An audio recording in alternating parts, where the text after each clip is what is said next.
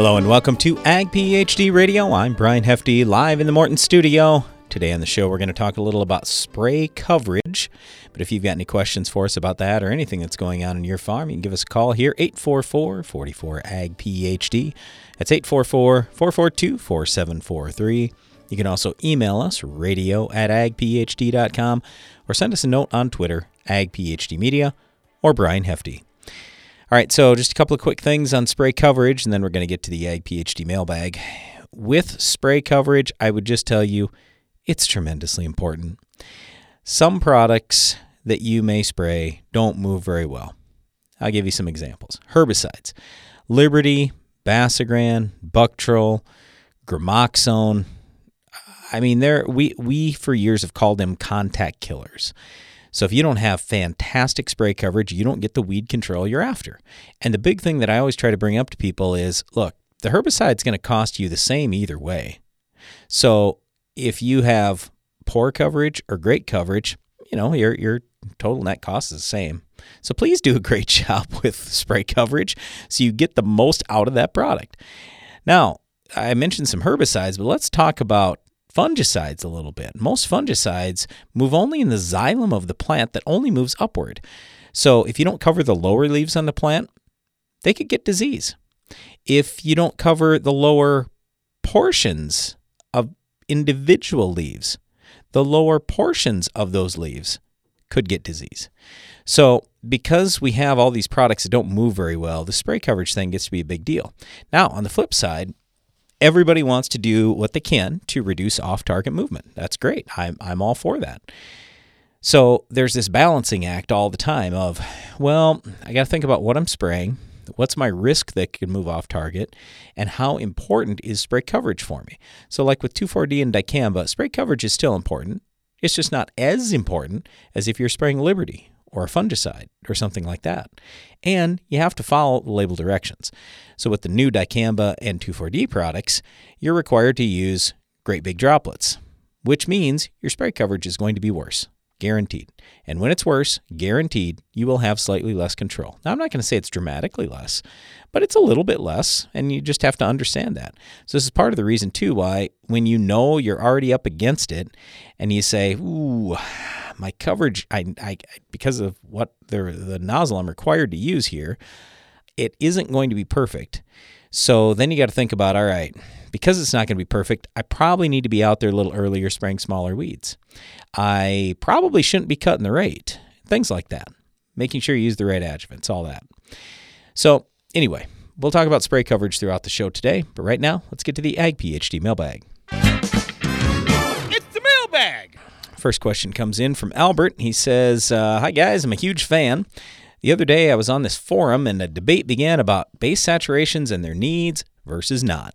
I was shocked as I listened to you all. I've listened and read Neil Kinsey's book, uh, Dr. Albrecht's, uh, spoke to various chemists at Ward Labs, etc., all seeming to support some focus on the base saturations alongside pH, macros, micros.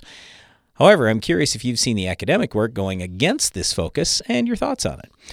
All right, so Albert, I'll, I'll put it to you this way. Um, in agriculture, there are a lot of varying opinions.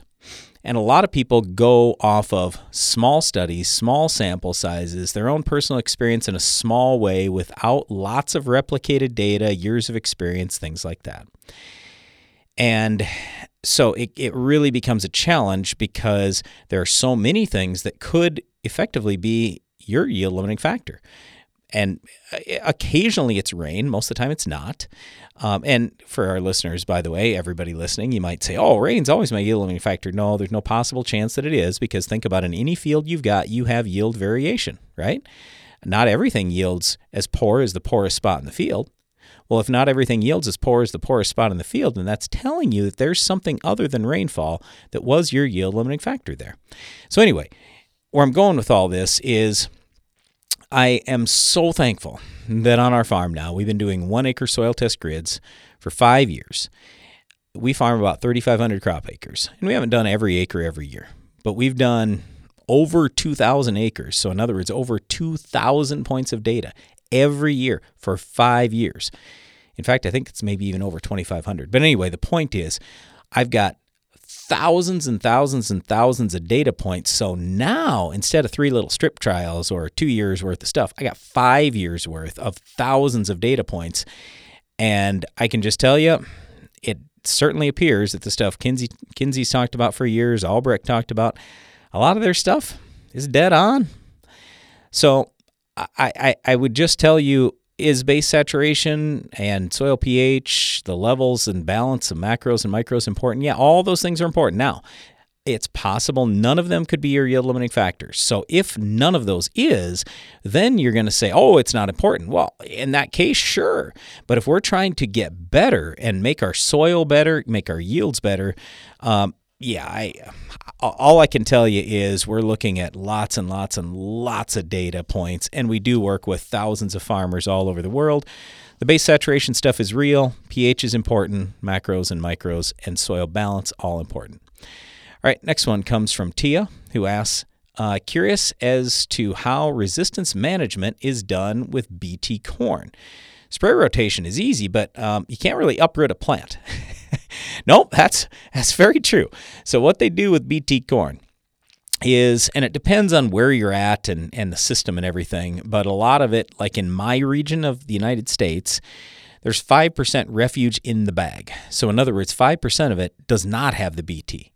So the idea is that a bunch of these bugs are going to feed on that and then hopefully we're going to kill them somehow some way maybe with the the other the stuff that has bt maybe with insecticide something like that the big thing that we always tell people is i don't care if we're talking weeds or insects whatever it is what's dead can't become resistant so we just need to make sure we're doing a great job con- with control again whether it's weeds or bugs doesn't matter but yeah, that's that's basically how they're doing it. So they're leaving what they call refuge acres, acres that don't have the BT. So there's a good percentage of corn in the United States that doesn't have BT, just as an example, and there's a bunch, or at least some, in every field. All right, stay tuned. We're going to talk spray coverage right after this.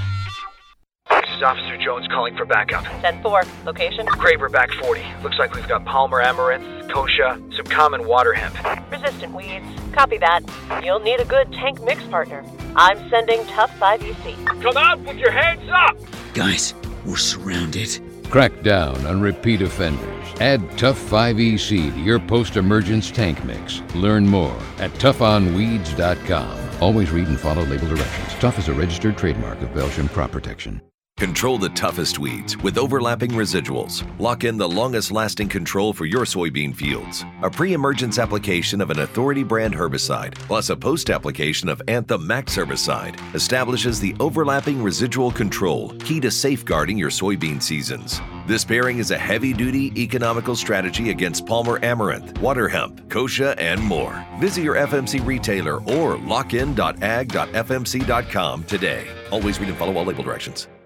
One of the most important things you can do for your farm is improve drainage. Hi, I'm Darren Hefty. On Wednesday, February 8th, we're hosting a free Ag PhD tiling clinic in the Morton Center on our farm near Baltic, South Dakota. Whether you've been tiling for years or looking to plan your first project, you won't want to miss this event. We'll have a whole host of information for you, including a legal session with the country's top drainage lawyers, as well as presentations on tile design, lift stations, and ways to approach neighbors and landlords about tiling issues. For more details, go to agphd.com. There's an innovative new soybean herbicide on the market that's helping close the door on weed resistance and open new doors to productivity. Preview 2.1 SC herbicide from UPL is a multi-mode of action pre-emergent that controls the most resistant broadleaf weeds at the beginning of the season and continues to control later weeds with strong residual activity. Ask your retailer about Preview 2.1 herbicide from UPL and always read and follow label directions.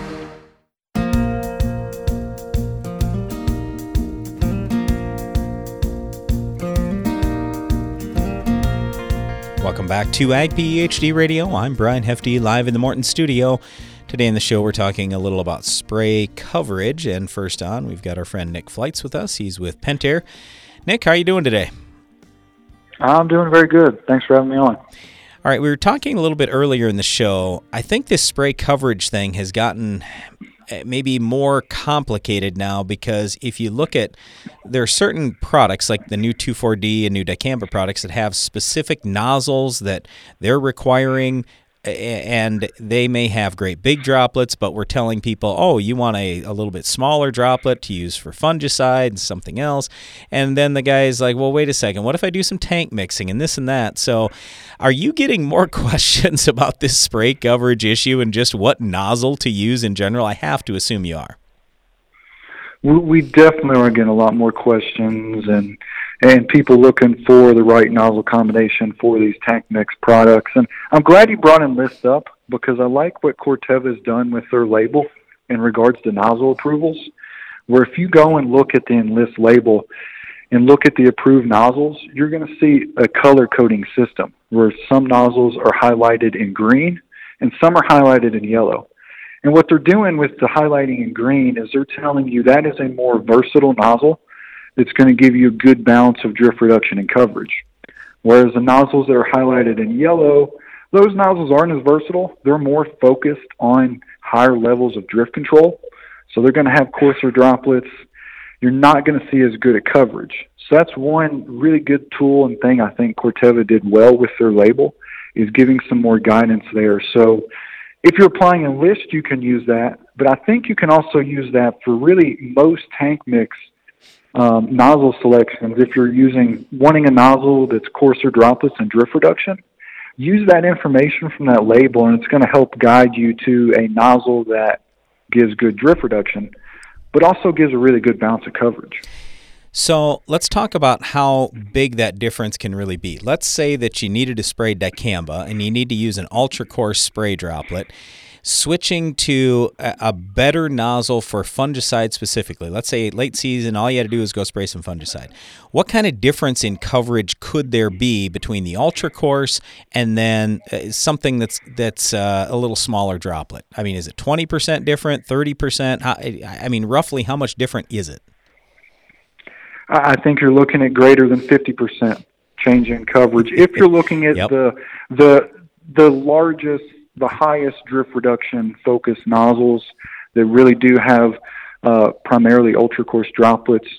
Compare that to uh, something like a 3D nozzle or Guardian Air Twin from Hypro that's a medium or coarse droplet.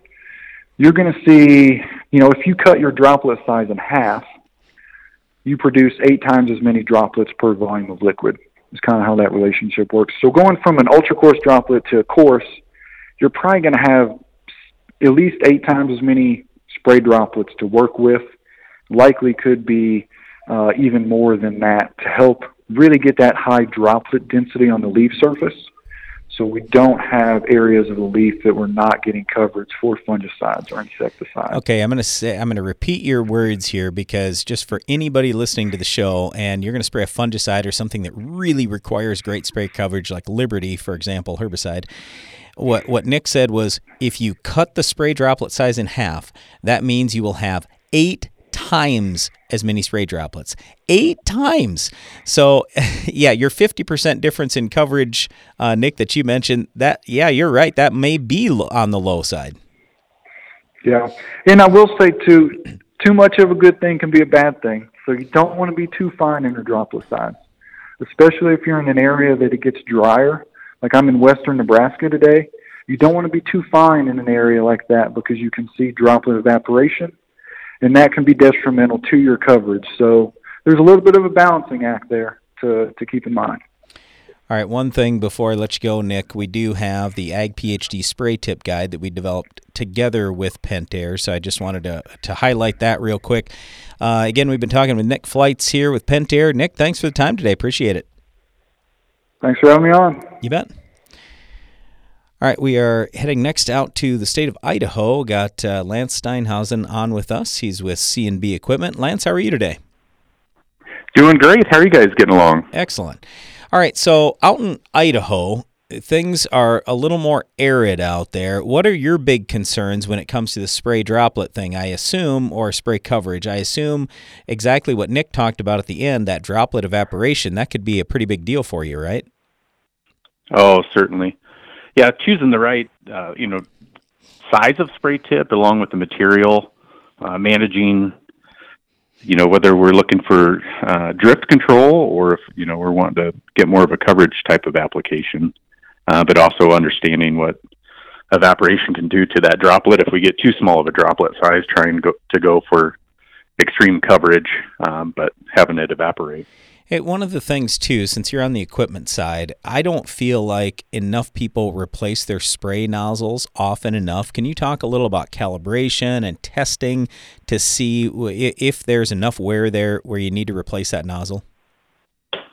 Yeah, that's a great point. That sometimes you know the most important part of that sprayer is that spray tip. That's what it all comes down to, and and not understanding uh, you know how to inspect and calibrate in whether it's a replacement, a complete re- replacement, or just uh, you know partial. Um, but being able to use a tool such as like a spot-on spray tip calibration, uh, it's an automated calibration tool that um, you can easily get under each nozzle and calibrate is it putting out the right amount. Uh, there's a manual calibration, but you have to have uh, you know a catch pan and then a timer. Uh, where this automated calibration really helps you know that producer that custom applicator be able to make sure that uh, you know nozzle to nozzle across that whole boom that we don't have more of a more than a 10% variance. Uh, and if we do, then we can start evaluating: do we need to replace each set of nozzles, or is the whole, you know, are we quite a ways off from what that nozzle was designed to do, causing either waste or misapplication? You brought up custom application, and years ago it it felt like only the custom applicators had great big rigs. Well, now it seems like um, a lot of farmers do as well, and like even on our own farm, we got a 120 foot spray boom. So one of the things we worry about is a lot of well, we have kind of rolling hills, and we just worry about how high up off the ground are we going to have that spray boom? Because the higher it gets, the more problematic this can be for off target movement, not getting the right spray pattern, that kind of thing. So, talk to us just a little about that and the discussions you would have with farmers about spray booms. Yeah, we really want to, you know, obviously get the right tip, but also understanding with wider uh, nozzle degree angle degrees, uh, we're getting proper coverage where you know, if your tips are still an 80 degree spray coverage, uh, we're going to have to limit how low that boom's going to be able to go, you know, in a windy condition, uh, just because of that overlap that an 80 degree coverage would do. Uh, when we start looking at some of these newer nozzles that uh, provide 110 to 120 degree coverage, uh, we're able to lower that uh, boom effective height if needed. You don't have to. You know, if it's a calm day and good conditions, uh, operate it at a more comfortable um, height for your speed. Uh, but getting to 110 or 120 degree nozzle really allows us to push the limits of how low that boom can go. For instance, on a 15 inch boom with 120 degree spacing on that nozzle, uh, you can go as low as 15 inches and still get that 100% overlap from nozzle to nozzle. Uh, 20 inch would be you know, as low as 20 inches. So some of that newer nozzle technology uh, really allows us to do some things that, you know, we couldn't do before. Yep, well said. Again, we've been talking with Lance Steinhausen. He is out in Idaho and with C&B Equipment. Thanks a lot for being on the show today, Lance. Appreciate it. My pleasure, and hope everybody has a great spring coming up. You bet. Thanks. Yeah, I know. I, for one, am really looking forward to spring. This has been a miserable winter where we're at, almost record snowfall, terrible cold. I was just looking at uh, the weather station we have on our farm. Yesterday, it got to eight below zero, and the wind chills were way, way, way worse than that. So, any, anyway, spring can't come soon enough for me, and with with uh, with spring comes spraying. So that's the reason why we're talking a little about spray coverage today. So hopefully you can get things ready this winter in your shop, and you're all set to go for spring. It'll be coming soon. All right, stay tuned. We're going to get back to the phone lines and talk a little more spray coverage right after this. Precision crop nutrition pays. And AgroLiquid has precisely what it takes to help you succeed. The right products plus the right expertise to give you guidance based on your soils, your fields, and your goals. While our clean, seed-safe formulations and lower application rates make planter fertilizer easier than ever. AgroLiquid. Apply less. Expect more. Find a retailer at agroliquid.com. You put everything you've got into securing the next generation of your farm. So why not take it a step further? Commodity Classic is America's largest farmer led, farmer focused educational and agricultural experience, where you'll find thought provoking education, a huge trade show with the latest ag technology, and networking with thousands of farmers who are preparing for the next generation just like you. Join us in Orlando March 9th through 11th, 2023. Learn more at commodityclassic.com. Get more durability for less downtime with Soil Warrior strip tillage from Environmental Tillage Systems. Improve fertilizer efficiency and reduce passes and fuel usage. Now that's ROI. Learn more about ETS at soilwarrior.com. With superior materials, craftsmanship, and best in class warranty, a Morton machine storage or workshop is built to stand the test of time. To learn how we can help you expand your farm operation, visit mortonbuildings.com. How can you make your corn crop more successful? I'm Darren Hefty. Thursday, February 9th, we're going to answer that question at a free Ag PhD corn agronomy workshop at the Morton Center near Baltic, South Dakota. We'll talk about water management, fertility needs, finding success in cold soils, and we'll discuss how to protect your corn crop from weeds, insects, and diseases that can rob your yield potential. There's a great opportunity to make profit in your corn crop this year. Don't miss the free Ag PhD Corn Agronomy Workshop. Register now at agphd.com. It's planting season. Race against the clock season. Mistakes can't happen season. And no one helps you face it all like John Deere. Putting technology in your hands that gets you in and out of the field faster, that makes your spacing and depth more accurate, and that gives you the confidence that this season will be your best season. See what you have to gain at johndeere.com slash gain ground. Did you know soybean diseases like white mold and sudden death syndrome can survive in your soil even after rotating crops? Prevention of these diseases is a constant battle, and yield loss from an infection can be devastating. The right management plan makes all the difference. Keep your beans safe with Heads Up seed treatment. Heads Up guards your seed from both white mold and SDS. Stay protected and profitable by asking your seed dealer for Heads Up. Learn more at headsupst.com.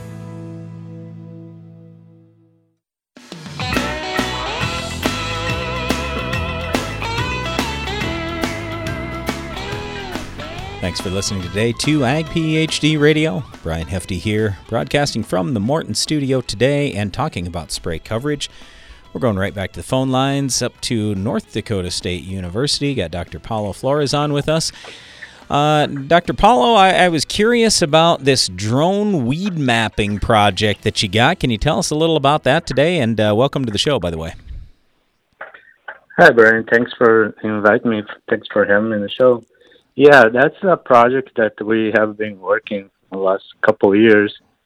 And what we're trying to do is basically um, fly the drone over the field, the cornfield, and we create a, a weed map from the imagery. And through some analysis, we kind of separate the corn from um, the weeds and create a prescription map. So that prescription map gets uploaded to a sprayer, and basically the sprayer goes down the field and shut the nozzles off on those um, areas in the field where we don't have weeds. Sure.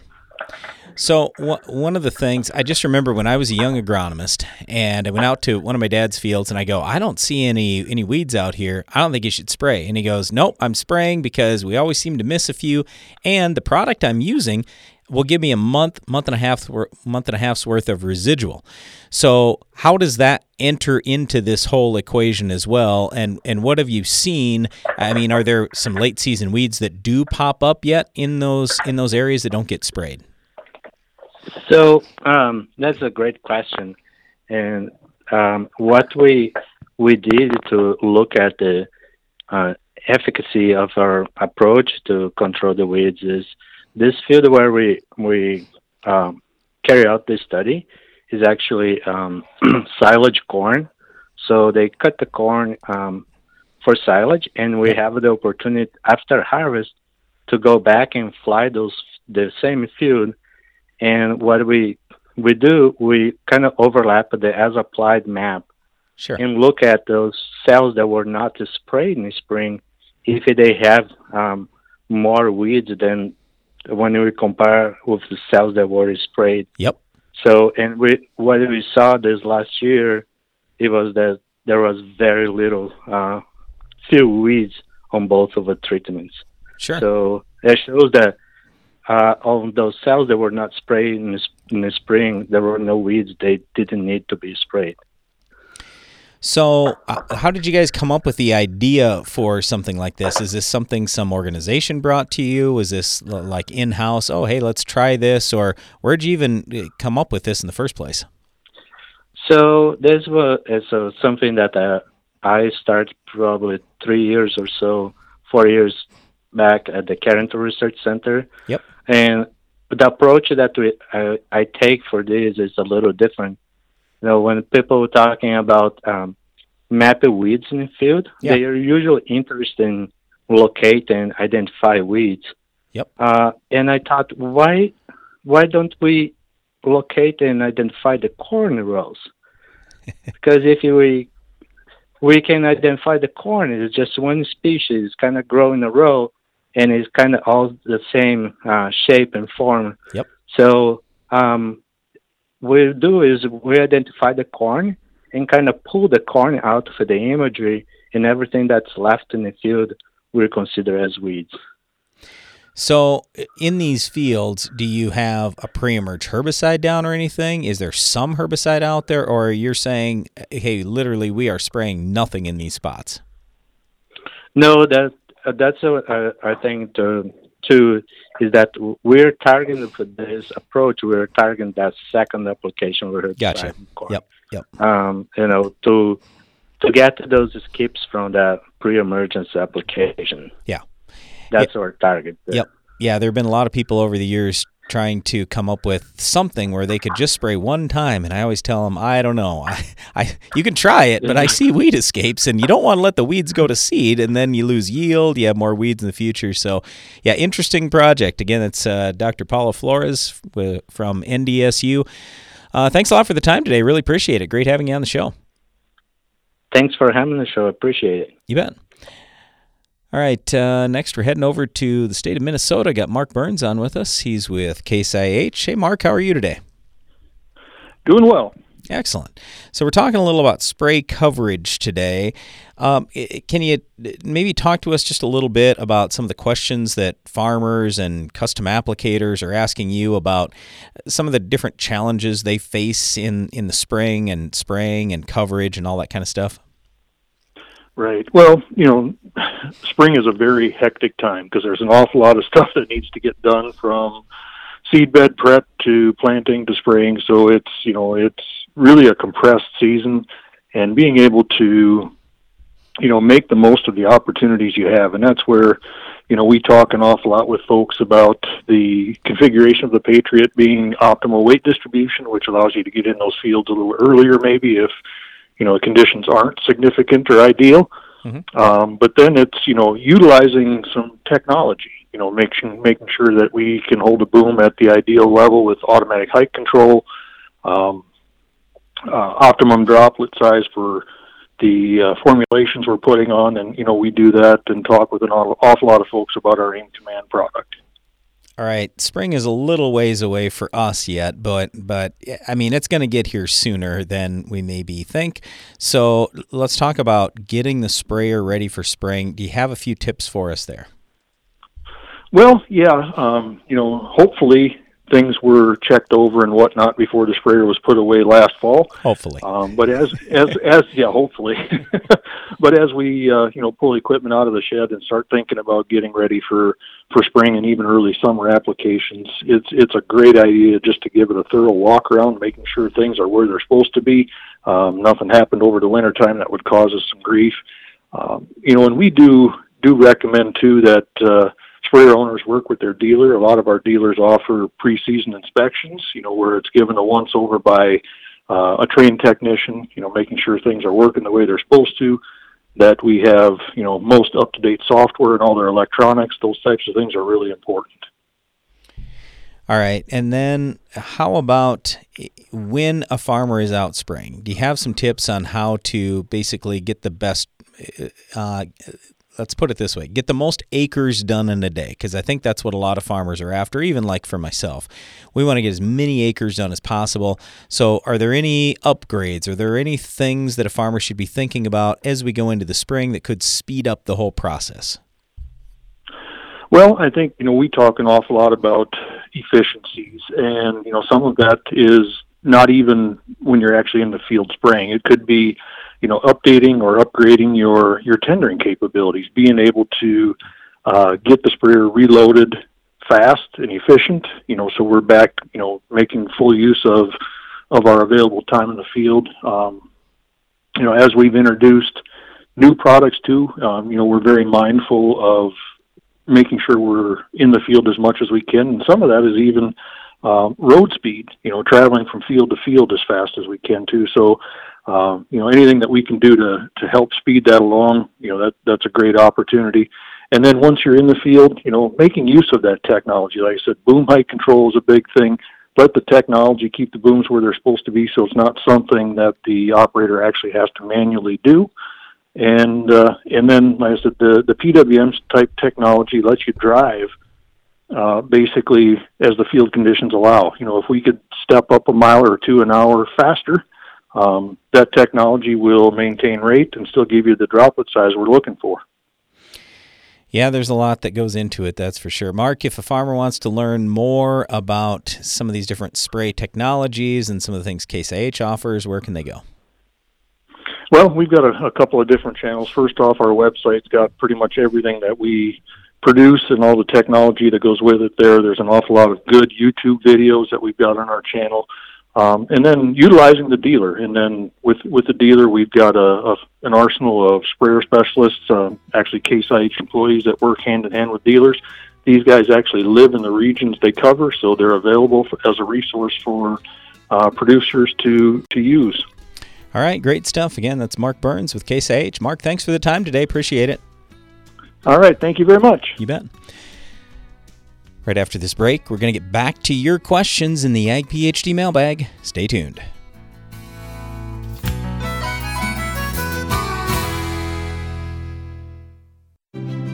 It takes balance to be successful in farming because what you get out of it depends on what you put in.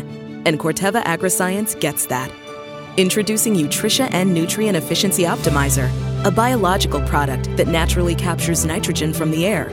It's a sustainable way to add balance to your traditional nitrogen methods and maximize your yield potential. Embrace a balanced approach to nitrogen management this season by visiting Corteva.us. The value of your farm building is in its ability to protect what's stored inside. That's why Morton Buildings ensures that every machine storage and insulated workshop we build will provide superior strength and durability. As a 100% employee owned company, we're all committed to being the industry leader with a focus on innovation, service, quality, and most importantly, customer satisfaction. To get started on your next project, please visit mortonbuildings.com.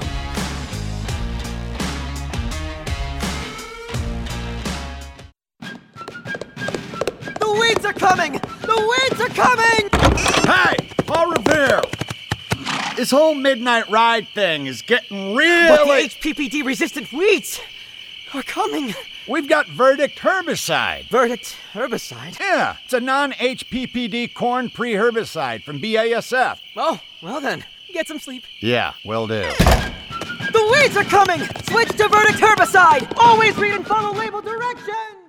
One of the most important things you can do for your farm is improve drainage. Hi, I'm Darren Hefty. On Wednesday, February 8th, we're hosting a free Ag PhD tiling clinic in the Morton Center on our farm near Baltic, South Dakota. Whether you've been tiling for years or looking to plan your first project, you won't want to miss this event. We'll have a whole host of information for you, including a legal session with the country's top drainage lawyers, as well as presentations on tile design, lift stations, and ways to approach neighbors and landlords about tiling issues. For more details, go to agphd.com.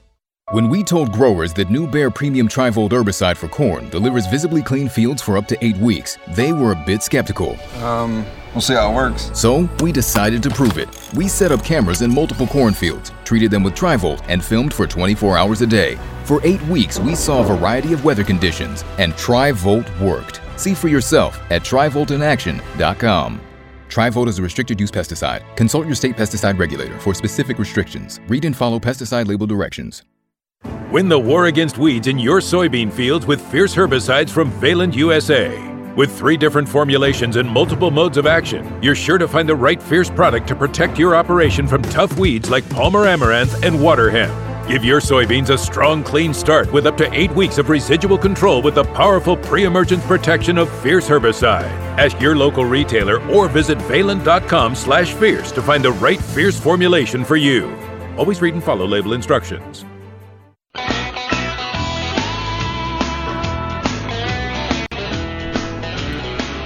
To the Ag PhD mailbag. I'm Brian Hefty, live in the Morton studio. Got this question in from Abdul Sadr from uh, Pakistan, and uh, he, he just was watching some of our videos on boron, and he said, "Yeah, I use a lot of boron over here too in my crops like wheat, maize, banana, mustard, and so uh, you guys give me a lot of useful information about boron." Well, uh, thanks, and and thanks for watching our stuff from way over in Pakistan. Uh, next one is from Amar, who says, "How long does it take granular fertilizers to come available to plant roots like liquid in an irrigated field, like liquid in an irrigated field, a week or two weeks or or months?" Okay, so Amar, when we talk about granule versus liquid, this is the biggest advantage that we will often say with the liquid. It's available pretty much right now.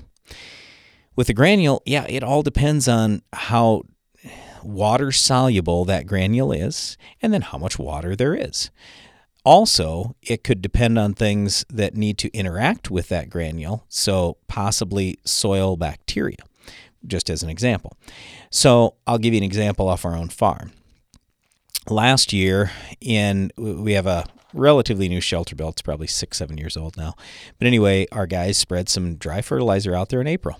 Well, I went out there in June, still saw the granular fertilizer laying on the soil surface. Went out there in August, still saw it on the soil surface. Went out there in September, still saw a lot of it on the soil surface, granular fertilizer. So I'm trying to tell you here in some of these drier areas, like where we are at, we get normally about 22 to 24 inches of total annual precip. That includes the snow. Last year, we basically got half that. So when you're in these kind of really dry areas, the, eh, eh, I, we often tell people, sure, granular fertilizer is or dry fertilizer is cheaper on a per pound basis for that that fertilizer. But the liquid you can do more with it, it's easier to apply and it's available right now. So like on our own farm here, we use granular fertilizer to build soil test levels because we figure, okay, this is over the long haul on ground we own and stuff like that. And it might take a year or two or even three years to fully break down. Like lime, for example, we usually will say, hey, it's three years minimum before it's fully broken down and done its job in the soil. Whereas the liquid, it's pretty much there right now. So, anyway, yeah, it, varies a lot. There's no exact answer. We would just tell you if you've got granular fertilizer, don't expect that it's going to come av- available and certainly not all available day one. All right, next question here is from Dustin, and he says he farms over in Minnesota. Oh, and by the way, he says, unfortunately, my local PBS TV channel no longer airs your TV show. Uh, Dustin, I didn't know of anybody that any any uh, public broadcasting that had dropped our, our show. But anyway, if you can't find it anywhere else, if nothing else, just go to our website at agphd.com and you can watch it at any time. Anyway, he says here he recently purchased a used pole type sprayer. And his question is, what do you recommend doing to clean it out so there is zero contamination from the previous owner?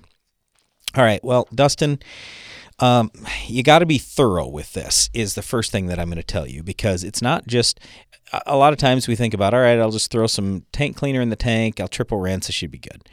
But I want you to think about in that spray tank, the top, so inside and at the top, how are you going to get that cleaned out well? Um, I think about the spray boom. I think about the the screens, the nozzles, the ends of the spray boom even. So what I'm saying is make sure you're doing a really thorough job and hopefully you have a good shop and you can do that here this winter. the other thing that I'll throw out to you is a lot of people that clean their their spray tanks out, and and so we're going to tell you the same thing about everybody else is use spray tank cleaner, triple rinse, all that kind of stuff. But where we see problems is if somebody goes out with like even Roundup. Roundup, as it turns out, is a tremendous tank cleaner. And if you have Roundup in that spray tank and it happens to sit overnight sometime, it's going to potentially suck stuff out of those pores in the sprayer. And then all of a sudden, that next batch you spray the next day, you go, Whoa, I, my Roundup's contaminated. Well, it came from your sprayer. So, what we started doing in your exact situation here, if we've got a sprayer where we don't know what was in it, we not only do the triple rinse thing and use spray tank cleaner and stuff, we let the tank cleaner sit in the boom and in the tank at least overnight. And hopefully it's going to then suck more stuff out of the pores. So, uh, last piece of advice I would give you is maybe your first couple of sprays, your first few batches, um, hopefully that's burn down and not in crop. Or maybe it's just spraying out some fertilizer. That's one of the things I like doing, like with our guys on the farm where we've got multiple crops and everything. And I go, okay, we're making a switch over just to make sure we don't have any problems. Let's go spray a couple loads of liquid 28% that we got to get out there for the corn anyway, pre emerge. And then I don't have so much worry. So then hopefully by then everything's totally flushed out of the tank. Right, next question here is from Mason, and he sent us a whole bunch of soil tests. Uh, so anyway, Mason just says here, uh, Brian and Darren, thanks for your show. I'm a huge fan and listen daily. As a young farmer, I need all the help I can get. I've attached these soil samples for two different dryland fields. And my question is, how can I get these fields back on track for top yields? Please prioritize how you would best invest your fertilizer dollars. I've already applied the recommended lime. I'm located in south central Kansas and grow wheat, milo, soybeans, and cotton. Our average rainfall is 30 inches per year. Darren and I were talking about this yesterday. A lot of times we think about Kansas as drought country, and it's it's not so much that they don't get rain, it's more that they have so much more heat than what we do here in South Dakota and sometimes not nearly as much humidity. Okay, so anyway, I, I really appreciate, Mason, that you sent in not just your soil test, but you got a summary page and it tells us the min or minimum, the maximum, and then the average with things. So, for example, with soil pH, and you mentioned liming, well, I'm glad you did some liming because your minimum is 4.3. 4.3 is absolutely hurting your yield on any of those crops you mentioned. But on the other hand, you also have pH as high as 8.1. So we got to be real careful about where we're spending that money on lime because if you lime a pH that's already good or high, you could certainly cause a lot more issues and you wasted the money on the lime in the first place. Okay, next thing soil organic matter on average is only 1.2%, and the cation exchange capacity is only 11. So that's medium textured soil. But cation exchange capacity is as low as 7.6, so that's that's very dry. Now it doesn't say anything. Well, I guess you did say it's two dry land fields, so rainfall is a really big deal.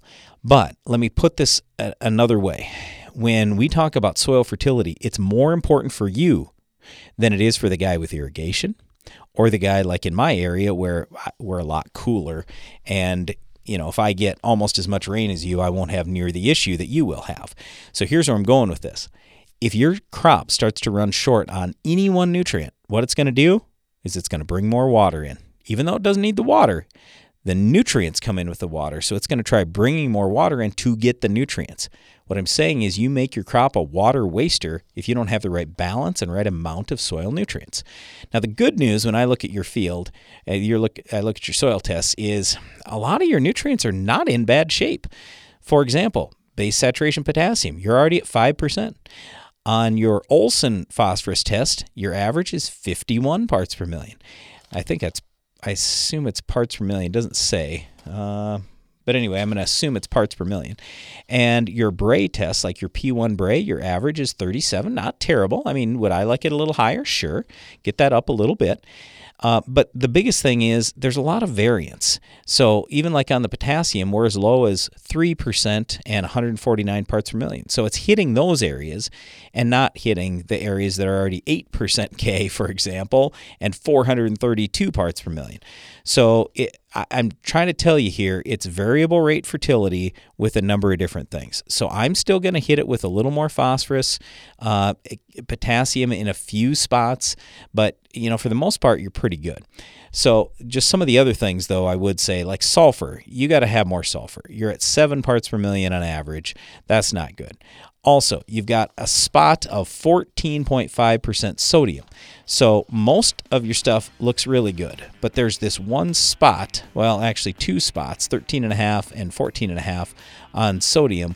So that's where I'm I'm a little bit worried because that's absolutely absolutely hurting yield and I can't really tell here on your cation exchange capacity in those spots. Yeah, it, it's not like super heavy, so I don't know. Maybe that was dumping site for manure or something like that. But anyway, I'll give you a couple more things right after this. Stay tuned. This is Ag PhD Radio. In 1923, Bert R. Benjamin had a vision an all purpose tractor that could do more. With that, the Farmall was born. This year, Case IH is celebrating 100 years of Farmall 100 years of milestones, 100 years of innovation, passion, grit. And they're doing it through your stories. Share them at farmall100.com. One lucky storyteller will win their own Farmall, the tractor that is the one for all. The greatest herbicide of all time earned its title by defending your soybean fields. Authority Supreme Herbicide's low use rate formula delivers longer lasting control of broadleaf weeds and grasses, providing you with the best in class combination of Group 14 PPO herbicide sulfentrazone and Class 15 molecule pyroxasulfone that outlast the competition. We're Authority Supreme Herbicide from FMC and we play to win. Learn more at authoritysupreme.ag.fmc.com. Always read and follow all label directions. Your crop deserves the best, not just a contender. Choose a Champ brand fungicide from Nufarm for proven performance in the formula you prefer. Champ Formula 2 Flowable offers exceptional mixing and stability in a liquid copper. Champ Ion comes supercharged for superior coverage in a dry formulation. Any way you turn, Nufarm has the copper solution you can win with. Put a champ in your corner at nufarm.com/uscrop. Think ahead to planting. Schedule your planter inspection with the experts at C&B. Make sure your equipment is in top shape and ready for the field this spring. C&B is your local John Deere dealer offering expert service and customer commitment. Learn more or schedule your appointment online today at deerequipment.com.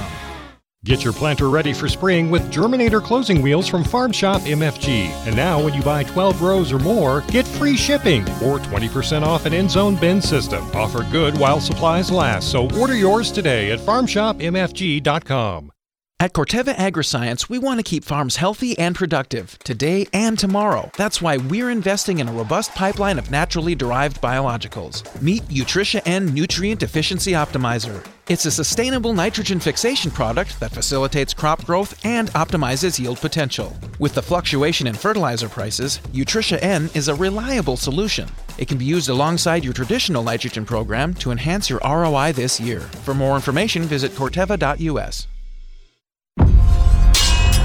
This season, get medieval on Rhizoctonia with the powerful protection of Excalia fungicide from Valent USA.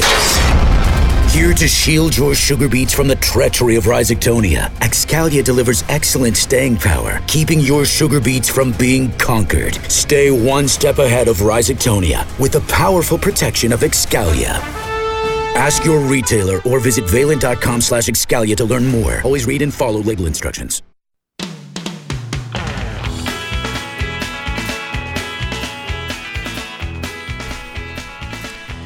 Right before the break, we were talking about Mason from Kansas, his question on soil tests, and I really thought I was going to have time to get that all done before our last break, but I didn't. So here's the wrap up on that. Again, he sent us a whole bunch of soil tests, and he's growing wheat, milo, soybeans, cotton. He's wondering how best to invest the fertilizer dollars. Um, Mason, just a few things that are missing on your soil test. You don't have boron, copper, manganese, iron, so I'm interested in that. When I look at zinc, for example, it's tremendous variability. You've got as high as 23 parts per million, which is too high. But then you also, and it's going to take, a, I mean, literally decades to get that down below 10. But then you've got some areas that are one part per million, and that's not going to cut it. A lot of times, what we're looking for is a 10 to 1 ratio P1 Bray phosphorus to zinc. So if uh, well, like on average here, your P1 Bray is 37, so that means we need the zinc at 3.7, roughly. And personally, I'd like my P1 Bray at least 50 for your farm and maybe even a little bit higher. So, what I'm trying to tell you here is, and I, I mentioned it earlier, but, and really, I, I say this to just about everybody vary your rate on fertilizer as you cross the field because there are some areas that absolutely don't need more zinc. And if you put more zinc out there, it's going to hurt you. It's not going to help you. So be really careful about where you're putting zinc and, eh, you know, quite frankly, any of your nutrients. But the zinc is the biggest one where that really could hurt you if you uh, if you put too much or if you put more out in certain spots. Okay, one other thing that's kind of interesting with the way this particular lab here does their soil tests, they don't put hydrogen percentage in the base saturation, which I, I don't understand why, but that's what I'm used to seeing from most other labs. So anyway, just as a quick example, and so for all of our for everybody listening to the show today, I'll just tell you on one soil test spot, he had a 4.9 pH. If I add up his calcium, magnesium, potassium, and sodium percentages, um, it all adds up in total to about 55, 56. so you're like, uh, where's my 100%? Because base saturation should always add up to 100%. Well, where it is, it's hydrogen. So now that he said he'd put some lime out there, the hydrogen is going to go down, which means that the calcium and magnesium are going to go up percentage wise. I'll also say a lot of this soil is light. You know, when you're talking, I mean, half of it is 11 or less. So almost half of this ground we'd consider light soil. We want that magnesium up near 20%. So I'm bringing this up because I don't want you, Mason, to get discouraged when you look at some of this stuff and you go, oh, my magnesium's only at seven or nine or whatever percent right now. Well, yeah, that's because they aren't, you've got low pH in spots and they aren't showing you the hydrogen percentage. So don't get worried. Once you put lime out there, your magnesium and your calcium are going to go up. But my choice, uh, um, for the most part on your farm would be to use dolomitic lime that's a little bit higher in magnesium rather than the calcitic lime that is pretty low in magnesium. So, anyway, those, I guess, are my comments on your soil test, Mason. And uh, again, thanks for listening to our show here, and thanks for sending in your soil tests. All right, let's get to the next one here. We've got uh, George from Bulgaria sent us an email. And so, for all, our, all of our listeners here, I'll just tell you George has actually been to our farm. He's been to several Ag PhD workshops. He's come all the way over from Bulgaria. so that's some dedication to, to learning and uh, just seeing how we are doing things here in the United States. Well, anyway, here's George's question. He says every spring before planting corn, we use the combination of liquid 32% nitrogen plus glyphosate plus dual. And they're using the S metolachlor form of dual. Anyway, he says, Is there a problem with this mixing and what is its drawback? Okay, so George, I would say most of the time we have no issue putting 32% glyphosate and dual together. You could certainly use a compatibility agent if you want to. The challenge becomes glyphosate can get neutralized by dirt and other contaminants that sometimes are in that 32%. So, what we'll see is great performance out of the dual. It'll work just fine. In fact, we almost prefer it with fertilizer as opposed to just with water. But anyway, in terms of the glyphosate, a lot of times we'll see less performance when you're putting a whole bunch of 32% in there. So that really becomes the concern. Um, oh, and then at the end here, he says dual. Uh, do you think it's a problem? Well, we've used dual for years on our farm and, and most of the Group 15s. I don't have any issue with them. I will tell you there's a safener with some of the dual products, like the. Uh, so there's dual magnum and dual 2 magnum. The dual 2 magnum uh, S metolachlor product has a safener in there, benoxacor. Um, and you know, I, I wonder if they changed that safener. But anyway, going down the rabbit hole here. The the point is occasionally you might see a group 15 herbicide slightly stunt your crop. I, we don't see it often or anything, especially when you're applying it pre plant, but having that safener in there is kind of nice. So if I'm going to put a full rate on for my corn, I would prefer to have the safener. All right. So otherwise, no, Dual's a fine product. It's just Dual isn't quite as good as like Acetochlor would be, Harness or Surpass, or um, some of the some of the other products that we have here in the United States, Zidua, Outlook. It's not quite as good on the small seeded broadleaves. It certainly is as good on the grass though.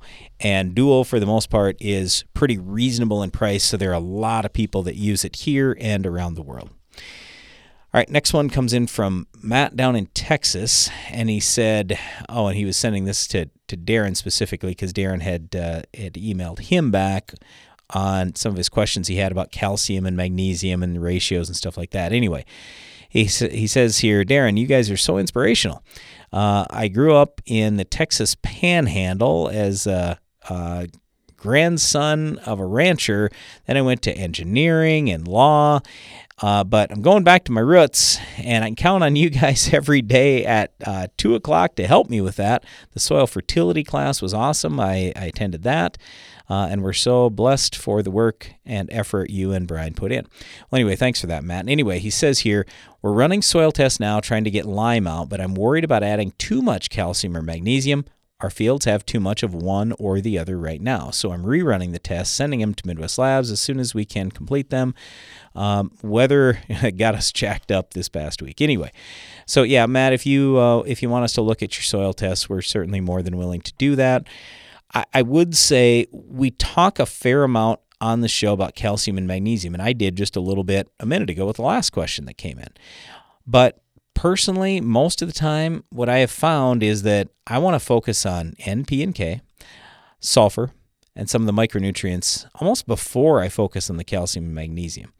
So now, don't get me wrong, if my pH is way off, that's a different story. But if it's just, oh, my calcium's a little high or low, or my magnesium's a little high or low, let's fix a lot of the other things first. We've gotten a better return on investment doing that, and then taking a look a little bit harder maybe at the calcium magnesium because the other thing about it is the soil can only hold so much stuff and by the time you get more phosphorus out there more potassium get those things in balance you're putting out sulfur so you get those at the right that at the right level the micronutrients you might find your calcium magnesium adjusting just slightly anyway so that's kind of why I want to fix all the other things first all right next one is from Bruce he says, uh, Hi, guys. I am from Eastern Ontario looking for your thoughts. SWAT mapping is taking the area by storm here, replacing traditional grid soil sampling as well as adding input for variable seeding rate scripts for planting. I'm wondering what your thoughts are on this SWAT map technology. So, SWAT stands for soil, water, and topography, by the way. So, basically, it's zone sampling. Um, yeah, Bruce, I'm, I'm all in favor of zone sampling. I, I I, I don't really care exactly how a guy does it, other than let me say this. Whether you are zone sampling or grid sampling, I'm an enormous believer in small zones or grids. If you if we're talking about some 10, 15, 20 acre zone, um, that's not going to work. I'll tell you that right now. No possible chance. You've got to go on the small side. And don't get me wrong here. I'm not saying you have to do that every single year and forever, but to identify the variability in your field at least one time during your farming career, please go small grids or zones. But yeah, I, I, I like the idea of zones. It's just we're also pretty big believers in trying to help farmers do more things themselves in their farm if they want to. And so by yourself, it's a little bit challenging to come up with, well, what's exactly the right zone? We've had lots of questions about that, and I don't know that there is any one answer. Grids are just easier and simpler. That's really why we talk grids more than we do zones, but I'm fine either way, especially, like I say, at least one time if you go small. All right, before we wrap up the show today, just want to say thanks to Alex. He was producing the show for us. Uh, thanks to all our guests and everybody who uh, uh, wrote in with questions. And thanks to you for listening. Be sure to join us again each weekday for more Ag PhD Radio.